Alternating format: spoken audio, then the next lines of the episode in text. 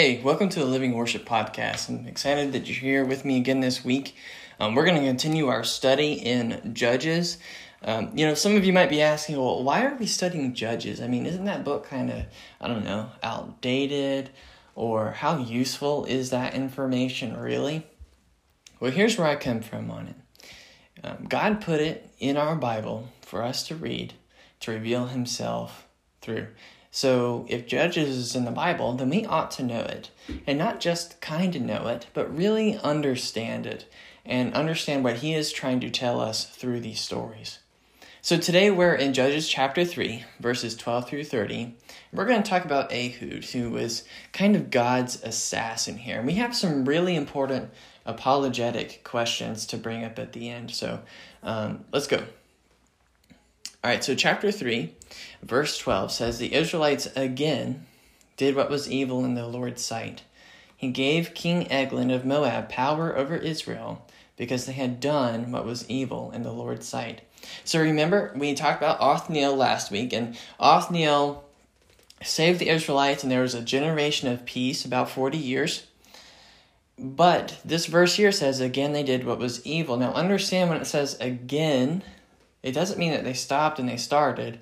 It's more like um, it got put in the background, and as soon as Othniel wasn't looking and he was dead and gone, oh, they went right back into it. In fact, it became worse. Now, understand here that it also says that God gave the king of Moab power over Israel. He gave the king the ability to take over Israel. So, verse 13 After Eglon convinced the Ammonites and the Amalekites to join forces with him, he attacked and defeated Israel and took possession of the city of palms, otherwise known as Jericho.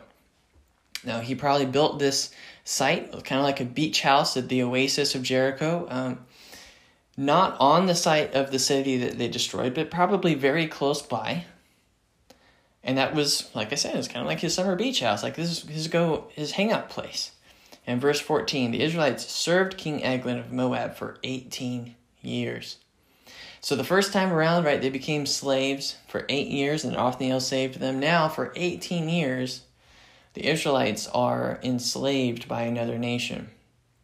Let's talk Moab for a second. If you remember, Moab actually comes from Lot, Abraham's nephew. Lot's daughters had the children that would become the nations of Edom and Moab.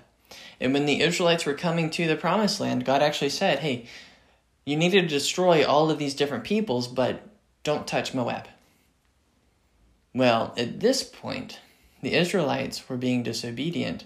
God gives the power uh, to the king of Moab to enslave the Israelites for a time but as a reader, we know, number one, he goes to Jericho and builds a house. Well, from the book of Joshua, Joshua curses anyone who is ever to build there ever again, that it would be brought low and um, they would be inviting God's destruction upon them. So, as a reader, we're expected to understand that this is going to be temporary. And then verse 14 kind of underlines for it, underlines it for us. It only lasted for 18 years. But that also means that it took the Israelites 18 years, half a generation, to invite God to bring a solution for their problem. Before that, they were still worshiping Baal and Asherah and all the other gods that they had invited into their country. And 18 years in, they decide, oh, yes, we remember Yahweh. We need to talk to him and he will hear our pain. And of course, he did. So a rescuer rises up in verse 15. The Israelites cry out to the Lord, and he raised up Ehud, son of Gera, a left handed Benjamite, as a deliverer for them. The Israelites sent him with the tribute for the king Eglon of Moab. So Ehud made himself a double edged sword, 18 inches long. He strapped it to his right thigh under his clothes and brought the tribute to King Eglon of Moab, who was an extremely fat man. When, 18, when Ehud had finished presenting the tribute, he dismissed the people who had carried it. All right, so when it says in verse 15, a left handed Benjamite, right, you're supposed to be able to understand that means he's a tricky person. It's not this that he was left handed, but the Benjamite warriors would train with their arms um, tied to their bodies so that they could be ambidextrous. They could wield swords and spears and all of that with the opposite arm so that when they were in battle, they would have the upper hand. And that worked. I mean, most ancient warriors were right handed, just like most people who live today are dominantly right handed. And so that would give them the ability to dominate on the battlefield. And so God raises up Ehud. Notice it doesn't say that God talked to Ehud, just raised him up. That's going to be important later. So, and then he makes this sword, he puts it on his opposite leg, right? So nobody is going to suspect a sword to be cross drawn off the right leg because everyone's right handed. If there's going to be a sword concealed or openly carried, it's going to be on the left leg. So they don't think there's anything wrong with him at all. In fact, the king totally trusts Ehud. Verse 19 At the carved images near Gilgal, he returned and said, King Eglon, I have a secret message for you. The king said, Silence, and all his attendants left him. Then Ehud approached him while he was sitting alone in his upstairs room where it was cool. Ehud said, I have a message from God for you. And the king stood up from his throne.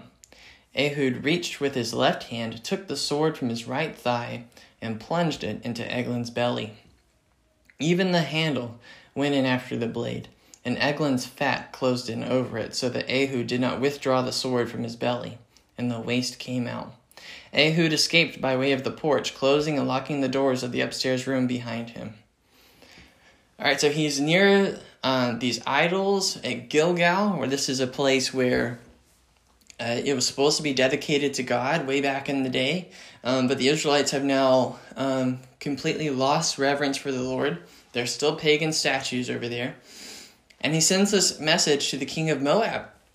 And the king totally trusts him. I mean, this guy just brought him all this all this gold and treasure and and stuff. And he's probably thinking, oh, he's going to let me know how he's going to help me win the trust and be allied with the rest of the tribes of Israel so that my rule can be further cemented here in this new nation that I'm ruling over.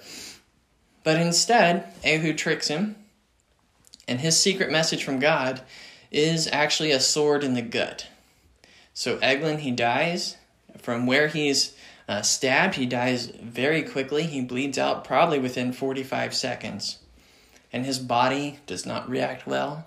The waste pours out. If you know anything about what happens to the human body when you die, sometimes it's really messy and your colon relaxes a lot before rigor mortis sets in. And so it's pretty messy sometimes. And this time was really messy. So Ehud, right, he locks all the doors, he, he escapes. And if anyone had saw him, they probably wouldn't think anything of it. Probably no big deal. All right, verse 24. Ehud was gone when Eglon's servants came in. They looked and found the doors of the upstairs room locked and thought he was relieving himself in the cool room. They waited until they became embarrassed and saw that he had still not opened the doors of the upstairs room. So they took the key and opened the doors, and there was their lord lying dead on the floor. Ehud escaped while the servants waited. He passed the Jordan near the carved images and reached Seirah. And after he arrived, he sounded the ram's horn throughout the hill country of Ephraim. The Israelites came down with him from the hill country, and he became their leader. Really important here. Normally, you do not go into the king's chamber when he has the door closed and locked. If you do that, you are probably going to die. The king is going to have you executed for intruding on his privacy. So, of course, they waited until they were embarrassed and ashamed. And so they go and they grab this 10, 20 pound key, which is what they were back then, and they unlock the door. And this whole time, they thought he was going poo poo on the toilet. I mean, back then, of course, they didn't have toilets like we did today you know but he had as a king special privileges. He had this special latrine in his throne room. How crazy is that? That's cool. He didn't have to go use a hole in the ground. Uh, we don't know how specialized it was but it was special for that all right? And this king's beach house right? So they finally go in and they find him dead at this point it's probably been all day long because they don't want to die and ehud escapes he gets back to the hills and he sounds his ram's horn. And the Israelites come down and they go to fight. Verse 28 says, He told them, Follow me, because Yahweh has handed over your enemies, the Moabites, to you. So they followed him, captured the fords of the Jordan leading to Moab, and did not allow anyone to cross over. At that time, they struck down about 10,000 Moabites, all stout and able bodied men. Not one of them escaped. And Moab became subject to Israel that day, and the land had peace for 80 years. Now, understand in the Old Testament, when they use round figures like that, 40 years is one generation, so 80 years is about two generations. Okay, it is not trying to be accurate, it's trying to let you know generally how many generations here have passed. When it wants to be accurate, it will give you something that's not a round number. Okay. So what's the point of this? Why do we look at this story? It's it's 18 verses. It's not very long. Um, if you grew up in church, you probably still didn't even hear about this story, and the story is kind of graphic, right? So let's evaluate it then. Okay, some things that we've already talked about, but it's important. Israel did better. They turned away from some of their pagan worship under Othniel's leadership, but once he died, they just became more corrupted than they were before. So God gave this ungodly group of people the ability to capture the Israelites, to give them a wake up call. It took them 18 years to wake up and remember God and call on Him for help. God raised up Ehud, and judging from his actions and the way that he gave God the credit and the glory later in the story, Ehud was a faithful guy. He worshiped Yahweh. Now, look at this. Ehud in this story did nothing supernatural. He was not a prophet, he was not a preacher. He was an ordinary guy who had the gift of leadership and military prowess. That's who he was. That's what God had gifted him to do. And because of his obedient actions that happened within one day, the, they had peace. Israel had peace for two generations. Now, notice it doesn't say that Ehud ruled over Israel. He did not necessarily judge Israel. Um, the, the text doesn't say that, even though he's in the book of Judges. He was just a rescuer. And he rescued Israel from the bondage of the Moabites. And God did not have the Moabites become destroyed or annihilated or anything like that. They just became subject to Israel. And Israel did not enslave them, they were just subject to them. That's really important for us to look at. So think about yourself then. Because sometimes people think, well, I'm not called to be a preacher, I'm not called to be a teacher, I'm not called to be a worship leader. So God really doesn't have anything in store for me. There's nothing that I'm supposed to do, I guess. That is not how God works at all. He has given you the influence, the abilities, the talents, and the passions so that you can make a difference according to the specific call on your life, the reason why you exist. Now, sometimes our passions and our talents, they can become idols to us, and that's a whole different thing. But those things that are immutable about us are really important for us to understand that God gave us those things as tools for His glory. All right, so give you an illustration from my own life. When I felt the call to become a youth pastor, I knew that my passion for Star Wars, I love Star Wars. I read every single Legends book ever written, and I own all of them and I won't get rid of them, despite what my wife tells me sometimes. I thought that going into the ministry meant that I had to give up Star Wars. And I did to an extent because it, there were definitely days where I idolized it and I spent more time on the Star Wars thing than I did spending time with God my priorities weren't right, that God never intended me to totally give it up. And you know what? Today, to this day, God uses my um, nerdiness and my knowledge of all things nerd and geeky to identify and relate to the teenagers in my youth group. Even if by nature they are not nerdy, they can appreciate that stuff about me because they know it's real. And some of them are nerds now and they weren't before, but that's, that's also a, another story. God made you the way you are for a reason, for a specific reason. And Ehud, I don't know what he did before or after this event but he was created for that day. And he was given, his story is given to us in scripture so that we can learn from it. Really important. God has a specific plan and purpose for you. You just have to find out what that is. And that might not be vocational ministry. But vocational ministry isn't all there is. There's so much more. And vocational ministry, by the way, is not something that you can just say, wake up one day, I think I'm going to be a pastor. That doesn't really work that way. Um, but all the pastors I've ever met, this and me too, when God called me into the ministry, I I couldn't do anything else. Within my spirit, I knew I didn't have a choice. That was the call, and that was it. And I'll be honest with you, um, at first, I really didn't want it. Uh, my plans for my life were totally different than this. Now, I love what I'm doing. God created me for this purpose. But uh, right away, I'll tell you, I didn't want to be obedient. But I answered the call because that's what I was created to do. All right, let's look at some apologetic stuff as part of this story as we wrap it up. I want you to think about some things within this, and you're going to have to go back and read it, I'm sure. All right, but number one, go back and look at it and ask yourself which parts of the story was God responsible for, and which parts of the story was Ehud responsible for. All right, this one's really important. And I'll go ahead and give you the answer, but I do want you to go back and look at it. The answer is they were both responsible all throughout. Right? God is sovereign over everything.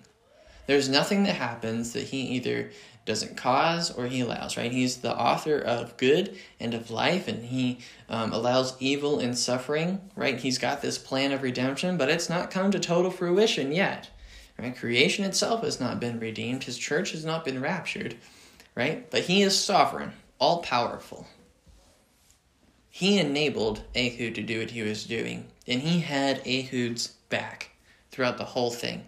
If God was not there with Ehud, Ehud would not have been able to do it. But understand, Ehud was also responsible for his actions. And everything he did, he chose to do it with the free will that he was given from God. It's a tandem thing. Both are true at the same time. Now, if you're a new Christian, you, maybe you aren't you haven't heard some of these things before so uh, we're going to talk about some other things in the bible that as christians we believe that are true at the same time. They're not contradictory but this is something that exists that we need to be aware of within our own faith. So ehud acted and god acted in tandem both were happening at the same time all right, well, here's some other examples of something similar. So, for instance, Jesus was 100% man and 100% God at the same time. It's the same thing. So, it's not that Ehud was responsible 50% for his stuff and God also had 50%. It's they both had 100%. I'll let that sink in. You might say, Pastor Cameron, I'm not really sure how that makes sense. Um, I'll let you know. Okay, this is what the Bible teaches. And it says that all of the mysteries of God will be made clear to us when we see Him face to face. So I'm explaining to you what the Bible says about it. I believe it wholeheartedly. But I'm not going to um, pretend that I completely understand it all the time either. I have questions, and I am so excited to get to God one day and say, hey, uh, how does that work? you know? All right. Uh, there's another thing, right? So we talk about God being a trinity in church. God is three distinct persons, but God is one. We, have, we serve one God, Yahweh. But it's also three God, Son, Holy Spirit. It's really important to understand. Does it make total sense to our finite mortal minds? No. But to believe anything different from that is heresy. It's against what the Bible actually says and teaches. And so we have to um, make a determination to believe what it says and to choose faith and then just live knowing that one day it'll make sense and just not right now. And that's okay. All right, here's, here's another thing to consider. Think about the Ten Commandments, right? So the fifth commandment says, do not murder. Hmm. Well, what does that say about Ehud and his assassination of the king? Was that murder? Well, let's look at it then. Well, when the Ten Commandments were given, right, on Mount Sinai, and God said, Do not murder, you have to look at the greater context of what God is talking about. He's not talking about warfare, He's talking about rules for civil life. And even within these rules, these punishments actually say that as a part of justice, people are going to have to be killed. You also have to think, well, is that murder? The difference is individual action outside of warfare versus government action to enact justice or behave during warfare. Those are different things. So if government is having to punish somebody and the punishment is death, it's appropriate. If there is a war going on that God endorses and is behind, and there's room for um, conversation about which wars are good and which wars aren't, but if there's warfare going on, then death is appropriate because that's that's war. War is terrible. And the only time there will not be war is when God redeems creation once and for all and Jesus comes back. That's it. So we can expect death under those scenarios, but individually, we should not be committing premeditated murder on other human beings. You might also ask then, well, what if somebody breaks into my house and tries to harm my family? The Bible actually says that we can and should protect our families, and it might be appropriate then to use lethal force. Um, look at Exodus 21. Talks about a, a thief breaking into your house in the middle of the night when it's dark. The Bible says, go ahead and kill him. You have the right, the ability to kill him, but during the day you don't. Well, why is that? Well, um, at nighttime, right? You can't see you can't tell what's going on. Um, you you probably been been sleeping, right? And so they're being nefarious. And the Bible says you can use lethal force. What's the difference with the daytime? The daytime you can see what's going on. You might be able to reason with them. For us today, uh, you probably have more time to call the cops and do something about it. Like I said, there's room for conversation about these things, but understand that under this situation in the book of Judges with Ehud and the king, God was totally blessed and blessing Ehud with the actions. I mean, also understand that this land was given to them by God. And God said, You are to go to war with whoever would try to take it from you.